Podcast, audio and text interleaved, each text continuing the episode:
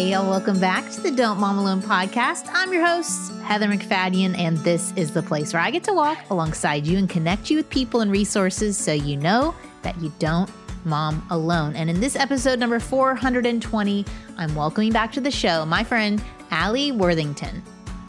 If Wonder Woman raised us, she wouldn't be able to empathize with our pain. Mm. She wouldn't mess up. She wouldn't lose her temper and then have to repair a relationship.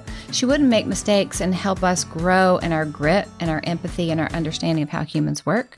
We would get out in the world and be completely incapable of dealing with anything. Yeah. And that's what happens when, as moms, we work so hard to do everything right. Alli Worthington is a longtime friend of mine, and she came on the show back in two thousand sixteen. I was surprised to realize she hadn't been back since. So it is time for her to share some of her wisdom with y'all. If you haven't heard of Alli, she's a business coach, she's a speaker, she's a podcaster, she's an overcomer. Uh, I remember that my first interaction is when I snuck into her conference she was hosting here in Grapevine. She's also the mom of five grown boys, and today she's going to mentor us on the topic of her newest book called Remaining Us While Raising Them. It releases August eighth, and I really enjoy just the real talk around self-care. What does that actually look like? And how do we drop some of these good mom myths that we've been carrying? She has a magic question habit she's going to share with us to help us see ourselves more clearly. Stick around. That's near the end of the show. Let's get right to it. Always love a good chat with Alli. Here we go. Alli Worthington, welcome back to the Don't Mom Alone podcast. Thank you. I'm thrilled to be here, as always. I was looking at the last time you came, and I was super embarrassed because it was twenty sixteen. That's what? No bueno. How could it be that long? I know. No. Either the search engine is a problem on my website and on the Google, or I've talked so much to you on your, on your podcast that I just assumed it was on mine. Uh, so there's my apology. How could it be that long? That's too long to not be talking to you on my show, and people need to know you. So oh. thrilled that this well, could come together. We're making it right. Yeah. And just the right time, because like I said in the intro, you have this great new book out that I had the pleasure of getting an early copy of. Um, I don't do a lot of endorsements anymore. I don't know about you, but I'm Mm-mm, kind of, I'm pickier. Few. And when you asked, I said yes, because you're such a cheer, you're such a cheerleader to me. So thank you for that. And to all women, I feel like you don't have a, there's a limited amount mindset. What's that called? A scarcity? Sparsity. Oh, scarcity. Yeah. Scarcity. Mm-hmm. Sparsity. I made yeah. a whole new word. I like it. It's yours now. It's mine. You don't have that yeah. mentality. And so you're super generous. So thank you for that, first off. Oh, thank you.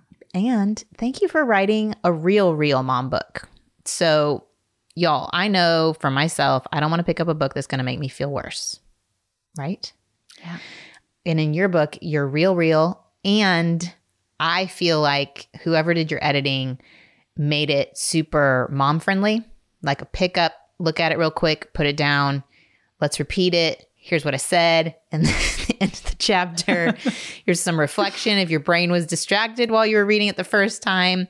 And I mean, literally the drawings and everything, I'm just super impressed. So thank you. There's my little kudos on the book.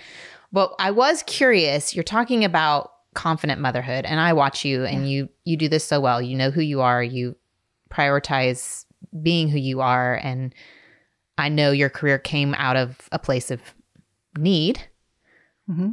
but I think also just mental health came along, like some help, healthy things came with it for um, that differentiation from your five boys.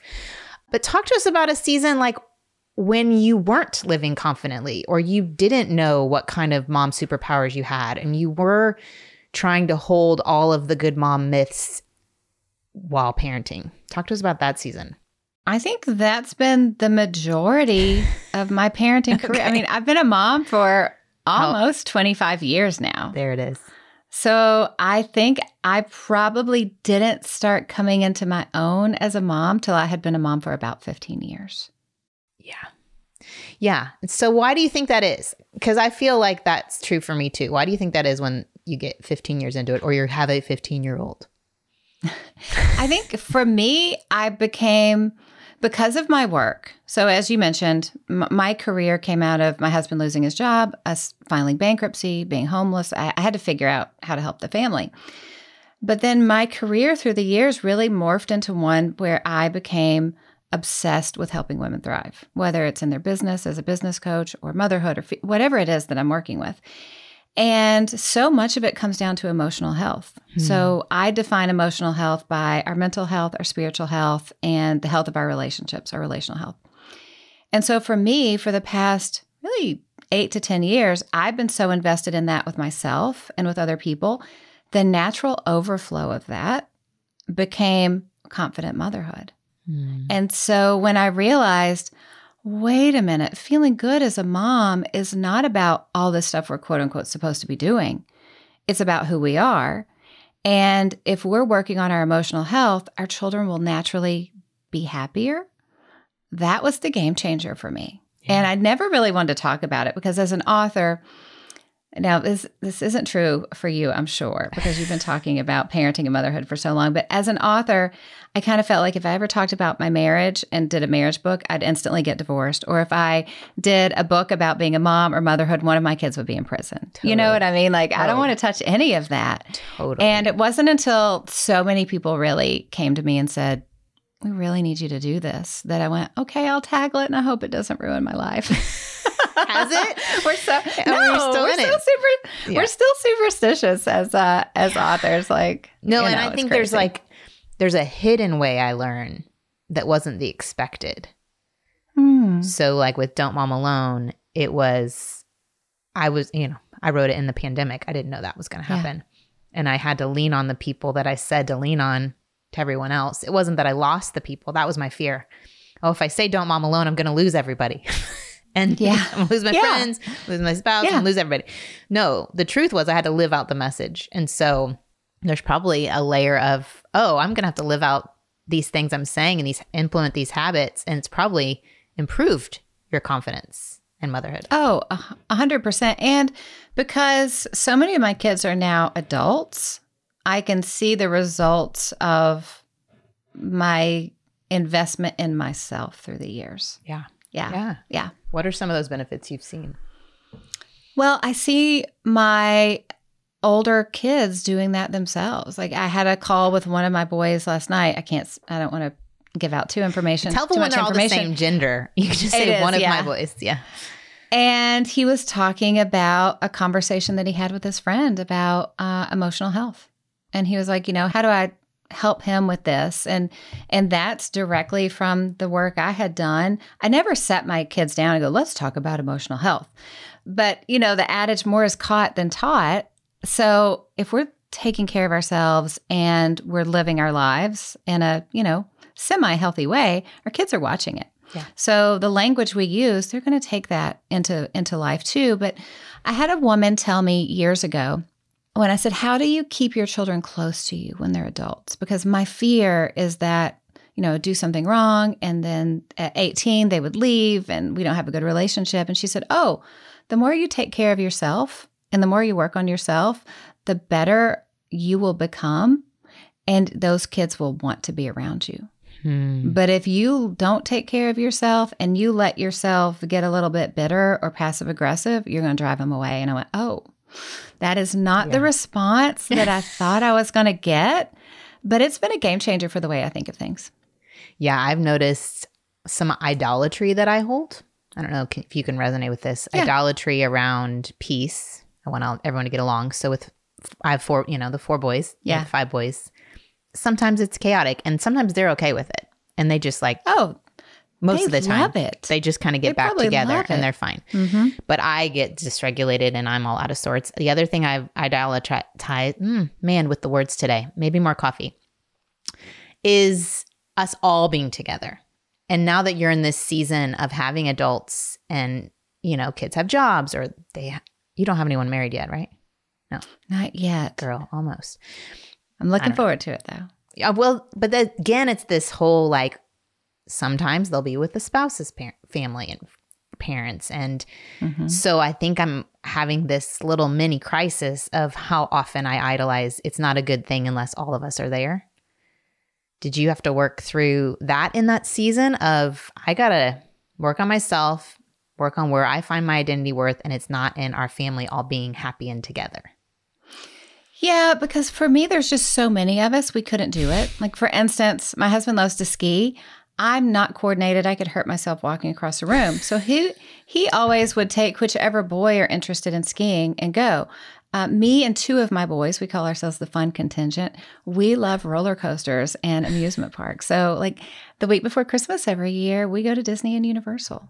And we would take my husband or, or other members of the family if they wanted to go. They just don't like it. So we have a blast. Now, next week I am renting a cabin and we're all going as a family. Some people are hiking. Some people are going to Dollywood. Some people doing this. Some people doing that. But there will be hours during the day that we're all together. But there's no unhappiness like forced family time that's excessive that you don't want. You know what I mean? Oh, that, so that I'd rather have me. a few hours that are happy. That hits. That hits. Yes, I have been the one forcing it and everyone's miserable. And yeah, yeah, it I happens. totally, it happens. It happens. Okay, so part of this book too is, um, you, like you said, working on your mental, emotional, spiritual health. You also mm-hmm. did really good research and got great stats.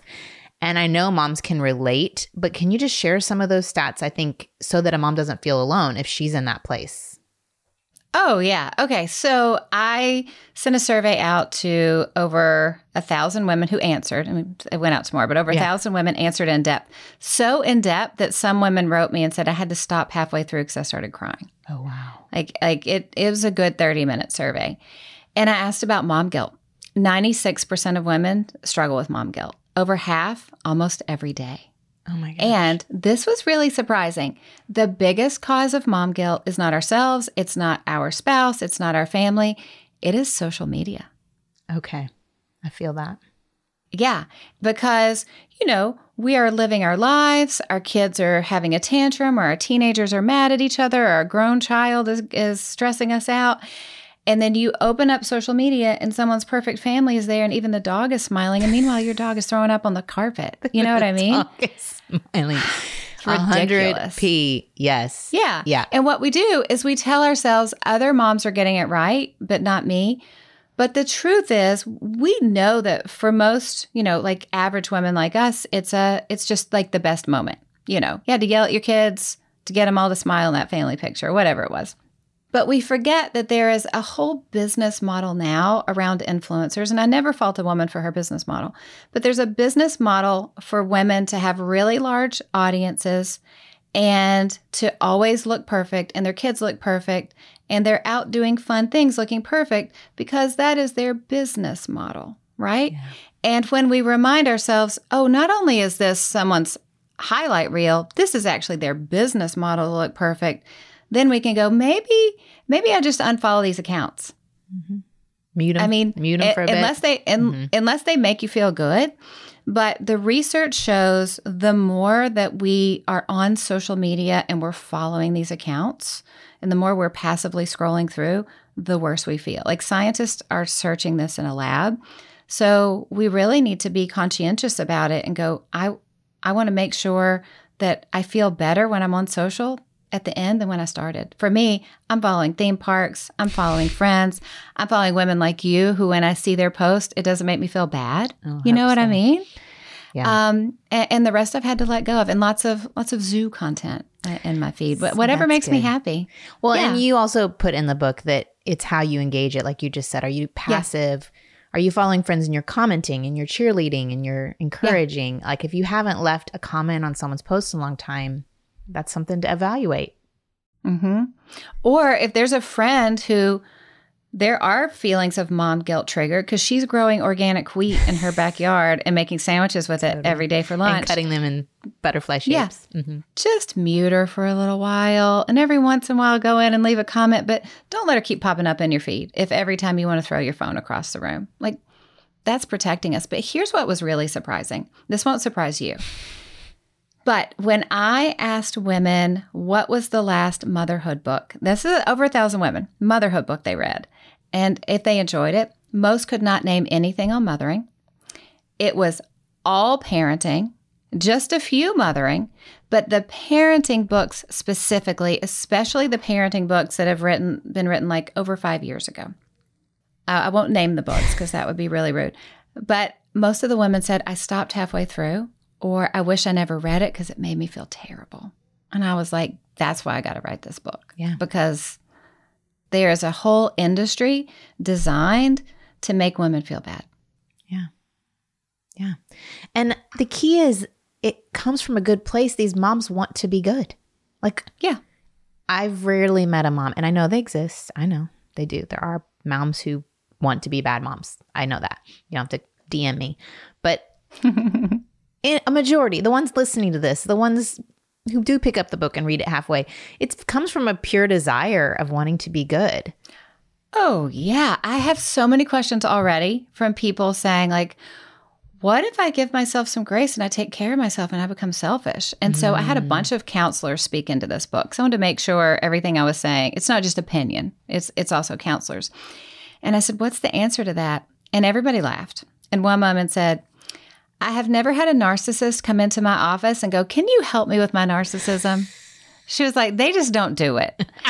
And she said, women that pick up this book are by default great moms. They're probably doing too much, not enough. And if they give themselves a little grace, that's healthier for them and their child. Yeah. So you're exactly right. The women that listen to your podcast, the women that read your book, the women that read this book, they're probably overperforming as moms. There is no chance all of a sudden their entire personality is going to change and they're going to become bad moms. Bad moms are not listening, and they're definitely not reading these books. You couldn't uh, pay them to. Right. And then it's just this yeah. myth over all of this, that black and white thinking of good, bad. Like there's a spectrum in a given day that I'm doing a better job and I'm not doing my best. And that's well, just being you know, human. You're right. Right. You're right. And we we even see it on social media because there's the there's the here's how I'm doing everything perfect and my family is so ethereal and perfect and amazing and we're just going to go hiking all day, right?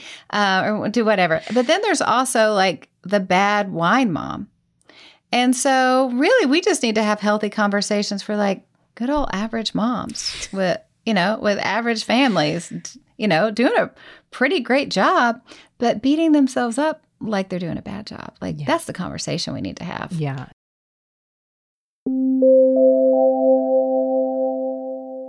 One thing that has helped me remain myself while mothering my boys is to figure out what colors look great on me and my style. And I've done an episode on that in the past. Another great partner to help you do that, once you kind of know what looks great on you, maybe you already know, is to connect with Stitch Fix, because they have a range of wear now styles in season-ready colors, trends, patterns. They will even connect you with a personal stylist.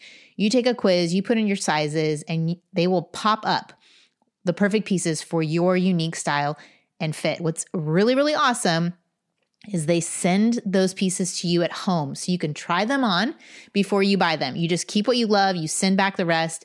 Free shipping, returns, exchanges. I also love that because I've already filled out the quiz, I already know what I've bought in the past. There is almost like a curated little store for me. So if I'm searching for jeans or a sweater or a dress, I can go on, type those things in, and it pops up different options for me specifically in my size. They have sizes extra small to three X L. You will find your perfect fit. There's also no subscription required. This isn't like you have to get a fix every month. You just simply order a refresh when you need it, or set it and forget it with regular seasonal fixes. But you're in control. So if you're heading back to school and you need some refresh in your wardrobe, try Stitch Fix today at stitch fix dot com slash D M A. You're going to get twenty-five percent off when you keep everything in your fix. That's stitch fix dot com slash D M A for twenty-five percent off today. stitch fix dot com forward slash D M A.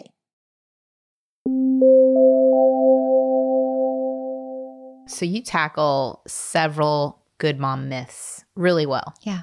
And things that I have, you know, wrestled with myself, like anger, about the be- my kids' behavior, about obedience, protecting your kids so much that they never go through any pain, and that you can do it all. What are some of the ones that are your favorites to talk about or that you haven't talked about on no other podcasts have asked you. So if other people have talked to you about it, we can have no, our own. Only for you. Only, only the Don't Mom Alone community gets to. I think the most surprising one for women is that if we did everything perfect, we would screw our kids up. Yeah. Because we believe the myth that good moms do everything right. But I, I use the example of Wonder Woman because I love movies. I love Wonder Woman. She's fabulous.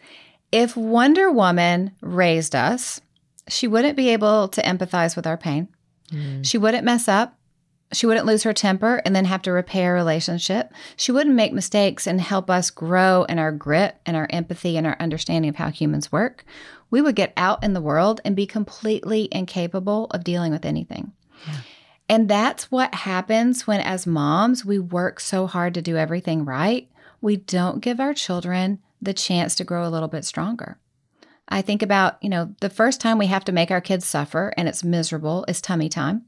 Yeah. You know, where yeah. they, they bang their faces on the ground, they cry, we cry. It is terrible. I hated it all five times. But if we don't force them to get a little bit stronger, they're going to end up just blobs uh, and they can't ever sit up. They can't ever roll. They can't do anything. Flatheads. Yeah.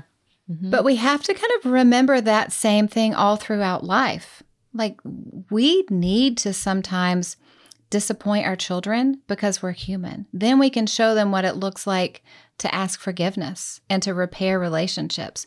We need to not be making their lunch in the morning before they go to school because we need to strengthen them to strengthen those personal responsibility muscles.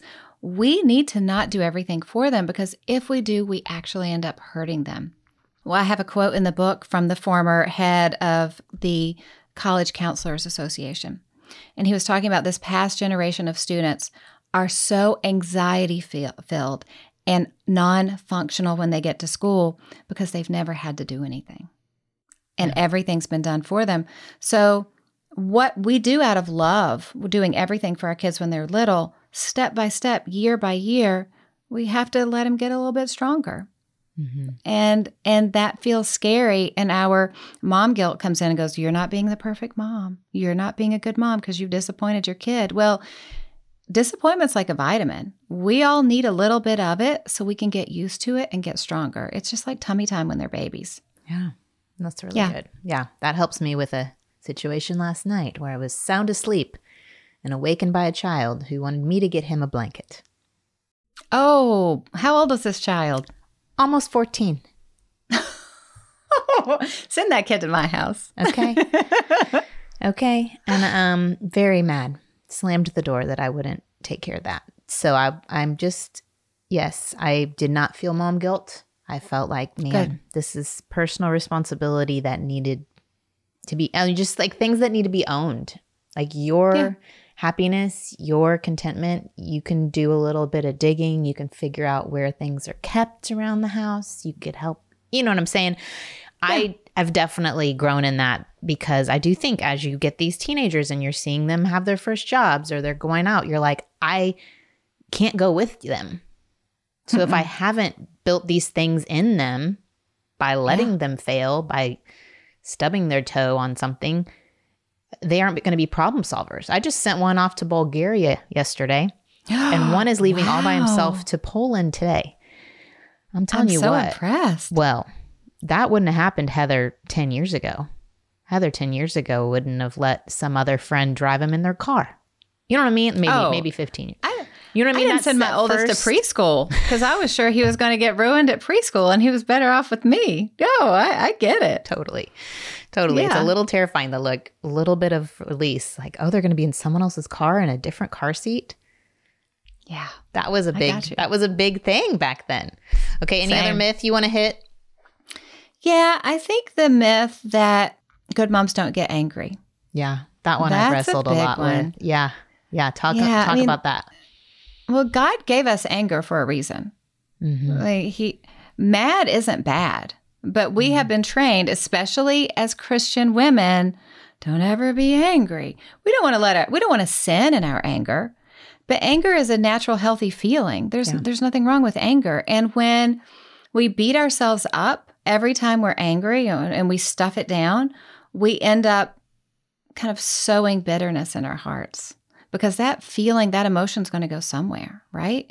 I remember when I was eight, my Aunt Shirley going over to her house, extended family Christmas, and she had cooked for three days. And I knew she cooked for three days because she told everybody she cooked for three days. And I didn't have the life experience to understand what was going on, but I knew she wasn't happy, even though she had a smile and she acted happy. But I knew something was going on. And I remember just not liking that experience at all and not liking the family get together.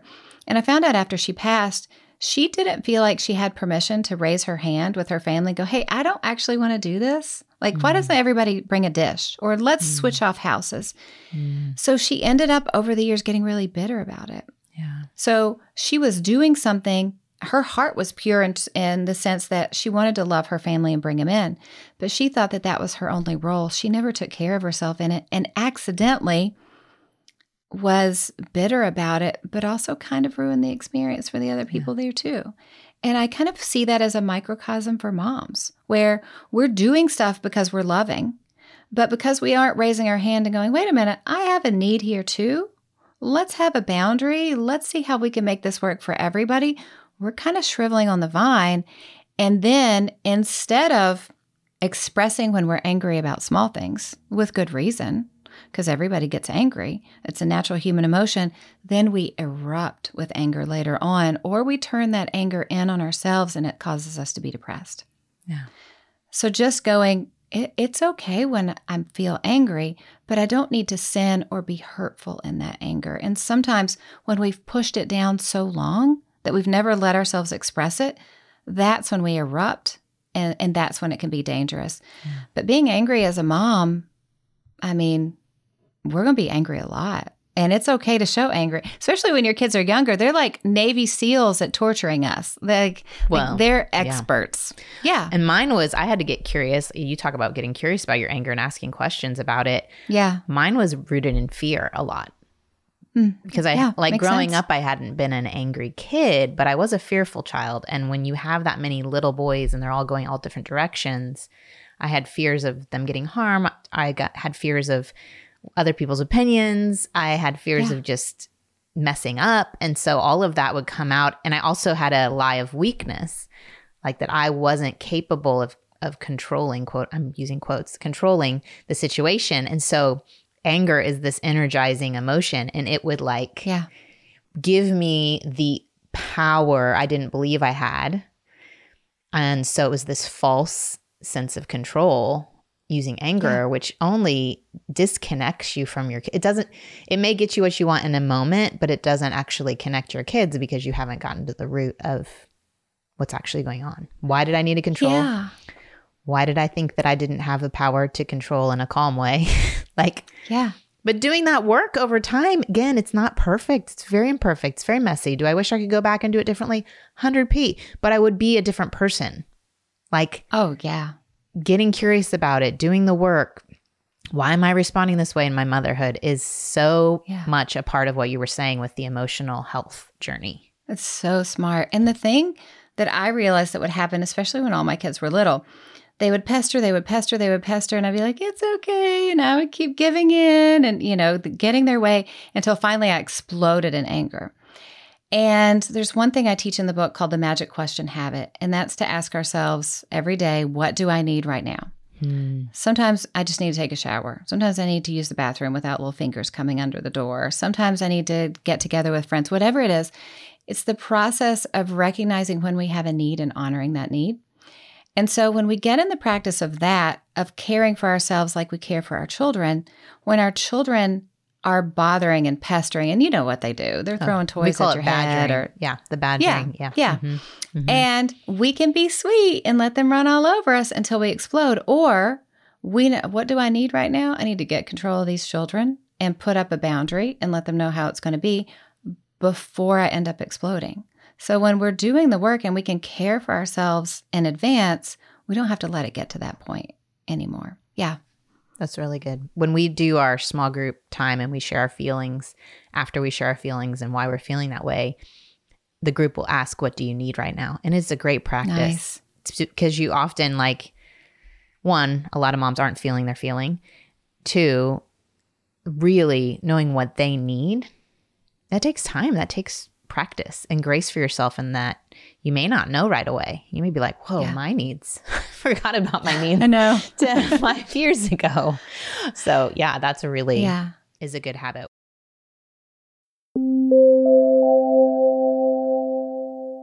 I think one part of mothering that I always have a hard time with is holding my ideals and also wanting my freedom. And so there are a few things that help me do that. But one thing that helps me, especially this time of year, as summer is winding down here in Texas, but the heat is still hot, and I'm just, I want to have family dinners. That's a value I have, but I don't want to plan.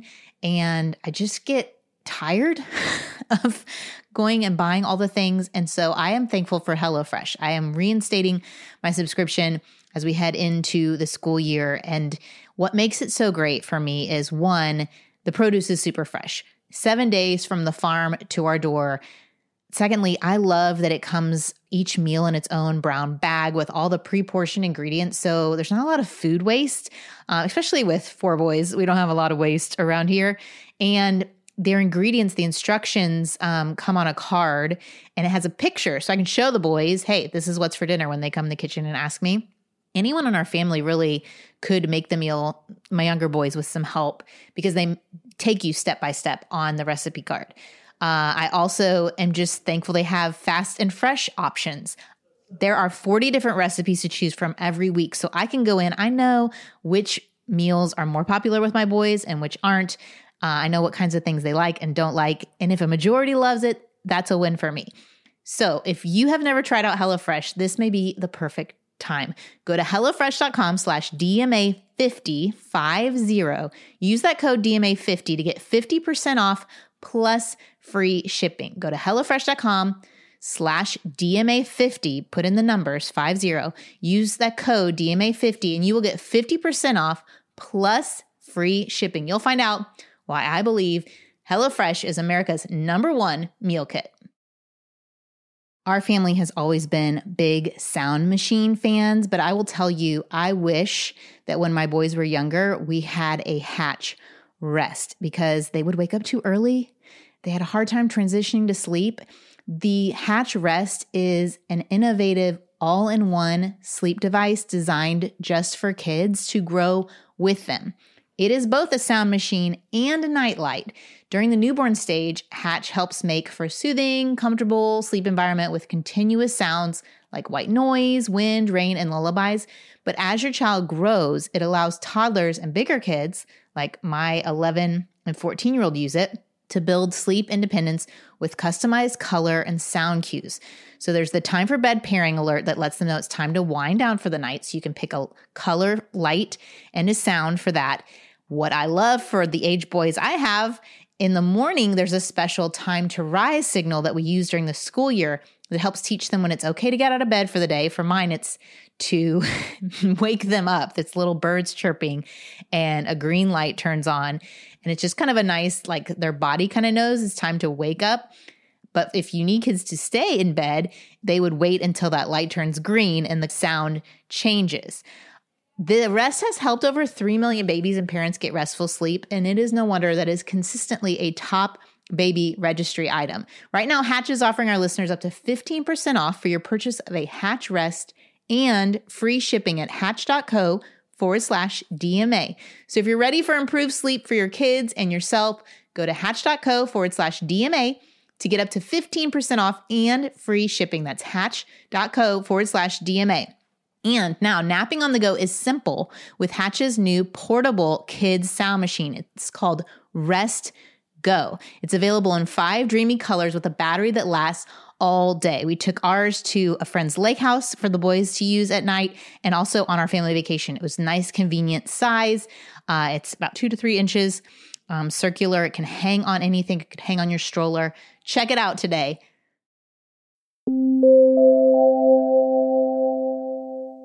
What are some other good habits for confident motherhood? Because I know, like, it seems you have to be fifteen years into motherhood to finally be confident. And honestly, I feel like maybe I'd be confident about parenting your three-year-old, but I'm not confident about parenting my teens right now. I like, no clue would be the top phrase for how I feel in my mothering teens. But Well, I, I mean, let me get habits? into that. Yeah. Mm-hmm. I, I don't think, I don't think anyone feels confident in all the details of what's going on in their child's life all the time. Yeah. And how to respond. But yeah, but we can feel confident that God gave us our children for a reason. He's not in heaven going, can you believe that these parents are completely messing their children up? I had such great plans for that kid's life. Yeah. And now it's all ruined. Totally. And when we remember, and you teach this too, when we remember that God knit them together in the womb and has a plan for their lives, we can't actually ruin it.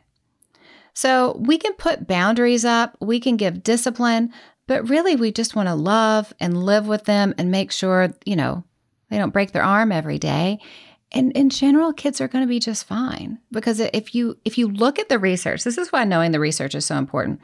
Of the things that matter in childhood and don't matter, especially in the first year, they've studied thousands of kids over decades. Most of it really doesn't matter. What matters is the character you build in children and the emotional tone of how a mother is with her kids. So what you're feeding them, long term, it doesn't really matter unless you're only feeding them hot dogs, breakfast, lunch, and dinner for ten years. You know what I mean? God made vitamins for a reason. So I think we we tend to overthink all of the little parenting things. And we also read books and listen to podcasts, and people are telling us, this is the one way to do it, or you'll screw up your kids forever. Like I said, a whole industry with good intentions, but the result of that industry is making us feel like everything we do is the be-all, end-all. And especially in Christian communities, sometimes we forget that God is God for our children and we aren't. And just because we lose our temper, or just because we do this, or just because we do that, our kids are going to be ruined forever. And it's just not the way it works. We're not that powerful. We're not meant to be that powerful. So one of the other habits that we go into is just this principle of one percent better. It's from a researcher at a, a large university. I can't remember the university right now. And James Clear talked about this in his book, Atomic Habits, mm. how when we want to change things, whether we want to get healthier or we want to change habits in the family or anything in the family, we don't need to make a big change. We need to think of things as every day, how can I get one percent better, one percent kinder to myself, one percent more of a little boundary that I'm going to set with my kids, you know, one percent of a, a, a new habit that I want to I want to do. At the end of the year, if we get one percent better every day, we will be thirty-seven times better. But at the end of the year, if we get one percent worse every day, we'll go down to zero. So this view of, I, I don't have to change everything. I don't have to make everything perfect. But in terms of like taking care of my emotional health, in terms of taking care of my spiritual health, in terms of teaching my kids personal responsibility, I just need to aim for one percent better. That's a real game changer. So just understanding that it's the small little things that we do that are going to make a big difference over time. The the magic of parenting and the magic of motherhood, and whether we are, you know, great moms or we're feeding them hot dogs and we're leaving them with a cousin for three months, bad moms, right? It's not in a couple of moments that that's decided. It's in the million little moments over time. And I remember I watched when I was a younger mom, I watched this very nice man um, on a YouTube video, and he was explaining that you only have a certain number of weeks with your kids, and you can put this number of marbles in a marble jar to be able to like take a marble out every week so you could savor the time and steward the time well and all of that. So I did it. And at the end of the week, I go, you know, did I steward my time well? Did I do this? Did I do that? And I, I was I was so earnest, and I tried so hard. And an older mom came over and she said, hey, what's the marble jar? And I, and I told her everything, like, I'm stewarding my time well. I'm doing this. I'm doing that. And she goes, that sounds like a recipe to make moms feel terrible. And I said, I hate it so much. I hate it, but I thought I needed to do this to be a good mom. And she said, for some moms, that's a good idea. But for most moms, that's miserable. Like, do you think your kids disappear when they turn eighteen? It does not work like that at all. So I think there's there's all of these things that moms get told, this is what you should do to be good enough. Good intentions, true, but the result is this kind of broken modern motherhood that we find ourselves in, and it doesn't have to be that way. No, no, it doesn't. And we're so thankful for you. We're so thankful for this guide. Y'all, you do need to get it if you, anything in here has perked your interest, which I'm thinking it has. One thing you said, though, before we go that I think would be really yeah. helpful for a mom listening is when you were talking about the one percent, you said whether it's setting boundaries. And I know this mom is thinking, what would that even look like? Hmm. Can you give an example of a boundary you've set or like a conversation you've had with your boys? Yeah. Here's something we're still we're still going through with the boys. The youngest is just fifteen. So, you know, they're they're not all grown. I have a fifteen and a sixteen-year-old, which even imagine the testosterone Bless. Going on there. Yeah. Um, my boundary in our family is we will speak to each other with love and respect. How does that look? What does that look like? Because I feel like I say that all the time and then it doesn't happen.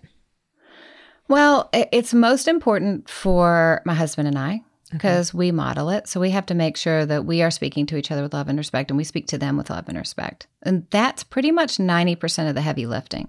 Okay. But so when, if you don't, like if you don't, you speak to your husband, you're like, that was so annoying. Why did you forget to do that?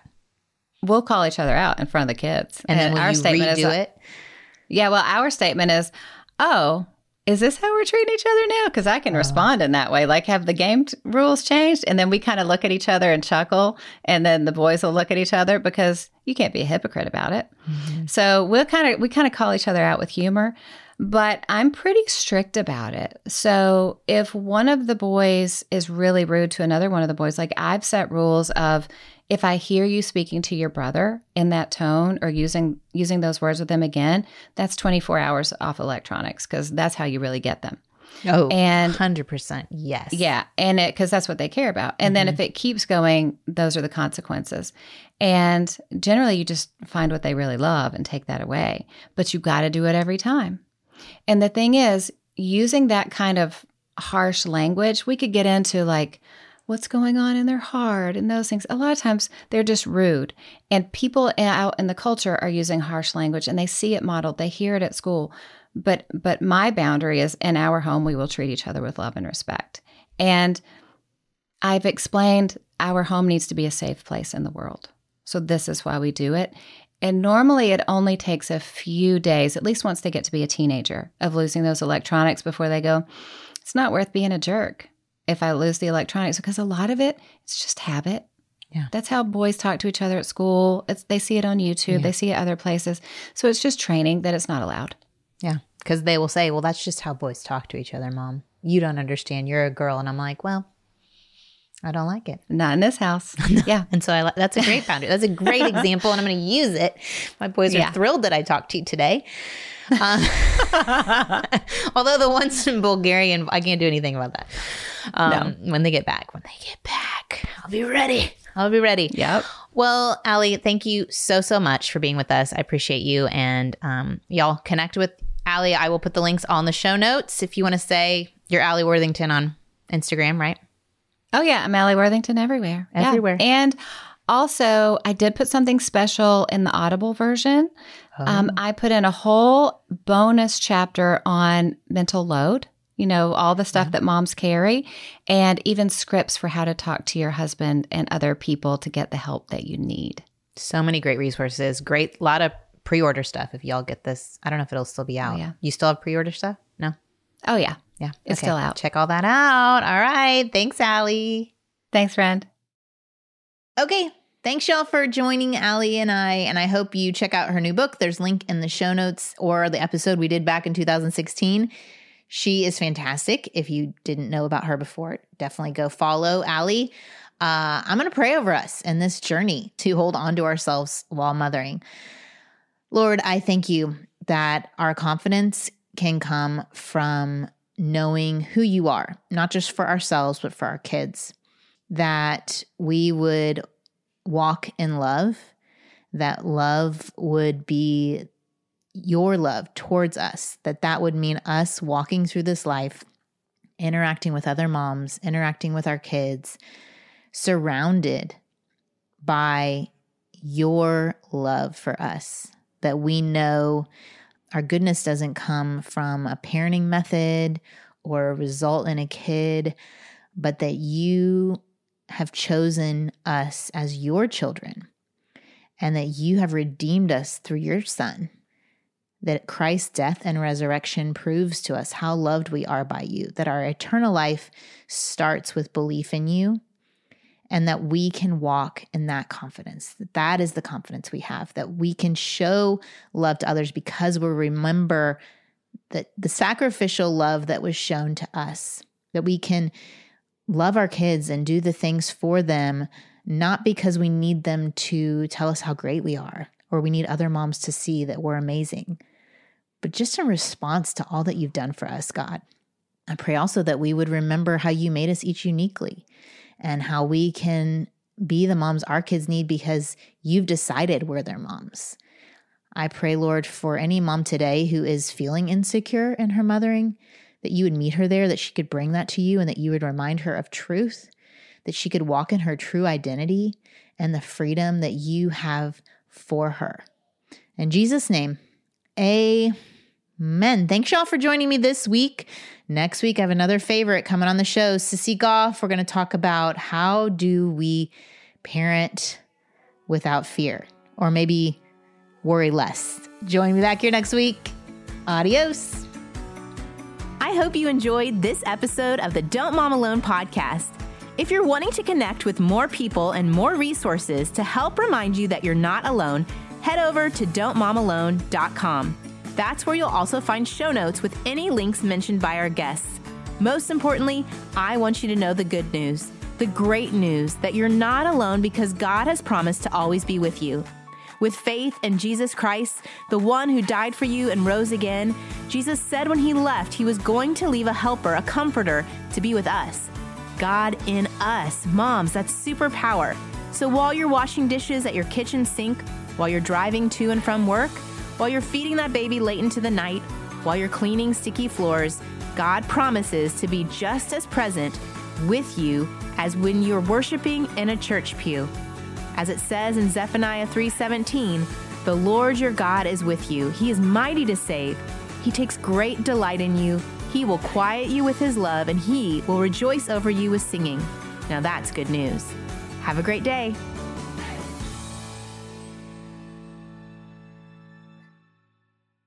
With LinkedIn Jobs, we tap into a network of more than a billion professionals to help you find quality professionals quickly and easily for any role you need. Marketing wizards? Found them. Software engineers? Found. That project manager I could never seem to hire? And found. LinkedIn Jobs quickly matches your roles with candidates with the right skills and experience. In fact, eighty-six percent of small businesses get a qualified candidate within twenty-four hours. Post your first job for free and get started at linkedin dot com slash spoken. That's linkedin dot com slash spoken. Terms and conditions apply.